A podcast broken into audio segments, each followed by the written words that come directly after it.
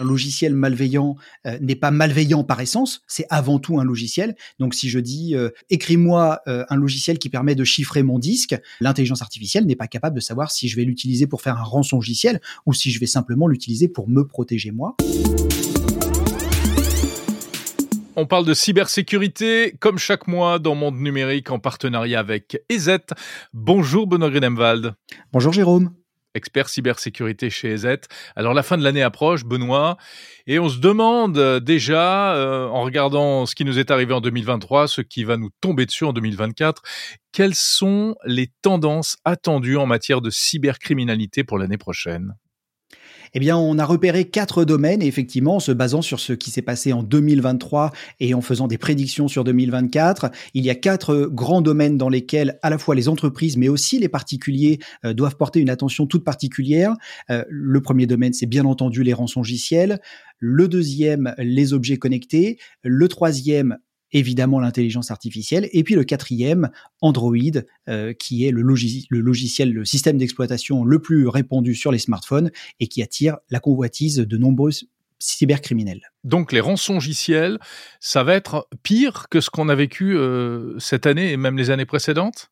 Alors, il y a deux, deux changements majeurs. Le premier changement, euh, c'est le fait que les cybercriminels ne vont pas forcément chiffrer les données, mais elles vont les exfiltrer et ensuite mettre la pression pour que les victimes payent, notamment en faisant ce que l'on appelle l'extorsion, c'est-à-dire d'aller les dénoncer aux autorités si jamais ils ne payent pas la rançon. Et on le voit, ça tombe notamment sous le cadre euh, du RGPD, mais ça tombe également euh, sous le cadre d'une loi aux États-Unis. Et on a vu qu'un groupe de rançongiciels avait dénoncé sa victime parce qu'elle n'avait pas payé aux autorités aux USA. C'est incroyable quand même. Hein. C'est les méchants qui vont euh, dénoncer les gentils en quelque sorte. Exactement, euh, parce qu'ils ont réussi à leur, euh, à leur voler des données. Et puis la, deuxième tendance, c'est que aujourd'hui il y a donc des éditeurs de logiciels malveillants, des groupes cybercriminels qui vont proposer à des affiliés d'aller attaquer les différentes entreprises. Donc on a bien une structuration dans cette dans ce marché et, et, ce que l'on constate, c'est que il y a une certaine maturité et un nombre, on va dire, suffisant d'acteurs, d'opérateurs de rançongiciel et un nombre suffisant aussi de d'affiliés. et ce que l'on imagine pour 2024, sauf s'il y a des gros démantèlements ou des arrestations, c'est que il y a une sorte de statu quo dans ce, marché, à la fois des, éditeurs et à la fois des affiliés. Par contre, ceux-ci seront de, de, plus en plus euh, exigeants et ils mettront de plus en plus de pression euh, sur, les, euh, sur les victimes. Alors, deuxième tendance, vous le disiez, les objets connectés. Euh, c'est pas une histoire nouvelle. Ça fait un moment qu'on dit attention. Ça peut être des portes d'entrée, euh, les petites caméras à la maison, les les objets mal sécurisés. Qu'est-ce qui va se passer l'année prochaine? Ça va être pire là encore. Effectivement, les objets connectés sont souvent, euh, de par la difficulté de détection, de surveillance et, voire de, de, correction, euh, ils sont souvent négligés. Euh, négligés à la maison, on peut laisser des mots de passe par défaut, on peut les laisser allumer 24 heures sur 24, voire ouvrir des ports sur sa box pour pouvoir y accéder à distance, mais ils sont aussi énormément déployés en entreprise. Et euh, on sait qu'en entreprise, il y a notamment des routeurs, il y a des usines entières qui sont construites sur des objets connectés. il y a un petit peu plus de sécurité, hein, parce qu'on n'ouvre pas une usine directement sur Internet, mais malgré tout, ces objets connectés sont utilisés par les cybercriminels, notamment pour pouvoir avoir pied dans un pays et attaquer depuis cet objet connecté. C'est une sorte de, de proxy ou de, ou, de VPN. Et donc, ce que l'on note, c'est que les attaquants. Oui, moi, je dirais un cheval de, Troie, quoi, pour parler avec des mots plus simples. C'est un, c'est effectivement, c'est un cheval de Troie qui, qui permet de rebondir et de sortir euh, depuis le pays pour aller attaquer le pays. Parce que euh, si vous venez m'attaquer avec une adresse IP qui vient euh, d'un autre continent, eh ben, je serai plus suspicieux que si l'adresse IP est celle du, de mon pays. Troisième tendance, l'intelligence artificielle que l'on retrouve dans la cybercriminalité et c'est pas une bonne nouvelle. Alors on en a beaucoup parlé en, en 2023, effectivement. Euh, c'est une bonne nouvelle pour, euh, pour, nous euh, en tant que particuliers, pour nous en tant qu'entreprise, mais on sait que les cybercriminels utilisent aussi l'intelligence artificielle pour améliorer le contenu et la quantité à la fois de leurs escroqueries. là, moi, je pense à, à l'hameçonnage, au cas de manipulation, ce qu'on appelle l'ingénierie sociale.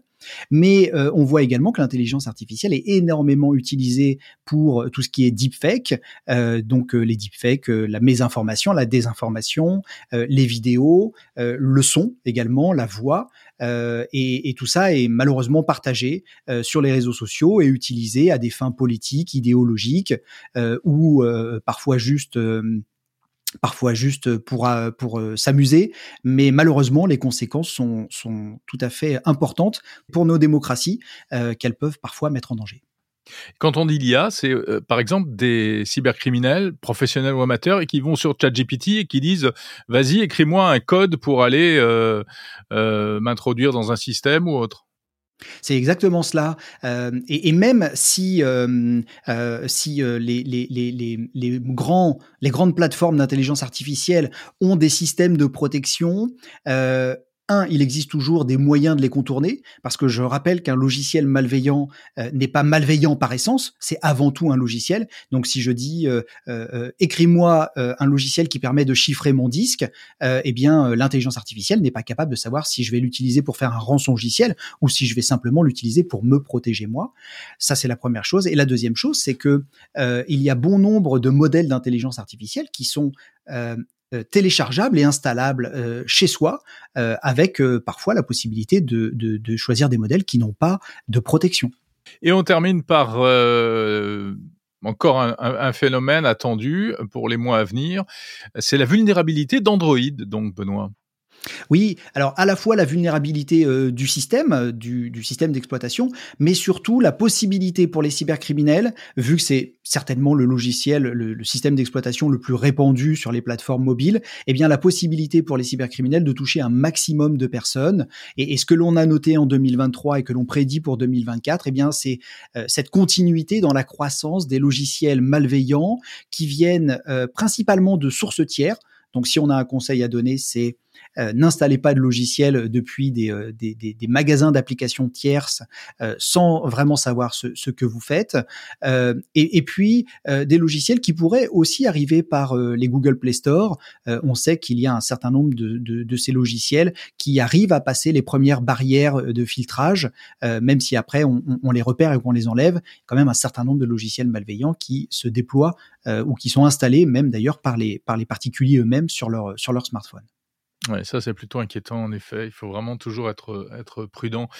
Euh, alors, est-ce que, en, conclusion, euh, Benoît, est-ce qu'on peut dire que euh, tout est perdu ou bien quand même euh, il y a une prise de conscience qui fait que, eh bien, on va savoir réagir à, à, à l'augmentation et à la continuité de cette menace? Alors, c'est vrai que quand on écoute ces prédictions, on aurait tendance à se dire que l'on va avoir des problèmes et que ça va être compliqué à gérer en 2024. Moi, je, note, euh, ça fait maintenant euh, une bonne vingtaine d'années que je, travaille dans la cyber, je, note que chaque année on fait des prédictions, euh, qu'elles peuvent se révéler justes ou fausses, mais je note aussi que les, si les cybercriminels sont inventifs, les entreprises et ou les particuliers sont eux aussi prompts à réagir. déjà parce que nous, de notre côté, du côté défense, on apporte des solutions, bah, par exemple, qui utilisent l'intelligence artificielle, donc qui permettent de se protéger plus, mieux et plus rapidement, mais surtout que euh, il y a toujours une prise de conscience. Euh, je pense notamment à l'Europe, par exemple, qui nous a euh, propulsé le RGPD, le règlement européen sur la protection des données personnelles, qui va mettre à jour une directive qui s'appelle Nice en version 2 qui vise à protéger un plus grand nombre d'entreprises, ça va toucher à peu près 20 000 organisations en France, et puis que euh, les particuliers eh bien, euh, euh, ne souhaitent pas cesser d'utiliser le numérique et qu'il y a de plus en plus de prise de conscience quant au au bon réflexe à avoir et à l'hygiène informatique qu'il faut associer aux usages du numérique. Bon, donc tout n'est pas perdu, et heureusement. Merci beaucoup Benoît Grenemwald, expert cybersécurité chez EZ, et je vous donne rendez-vous eh bien, à l'année prochaine, en 2024. Merci Jérôme, à bientôt.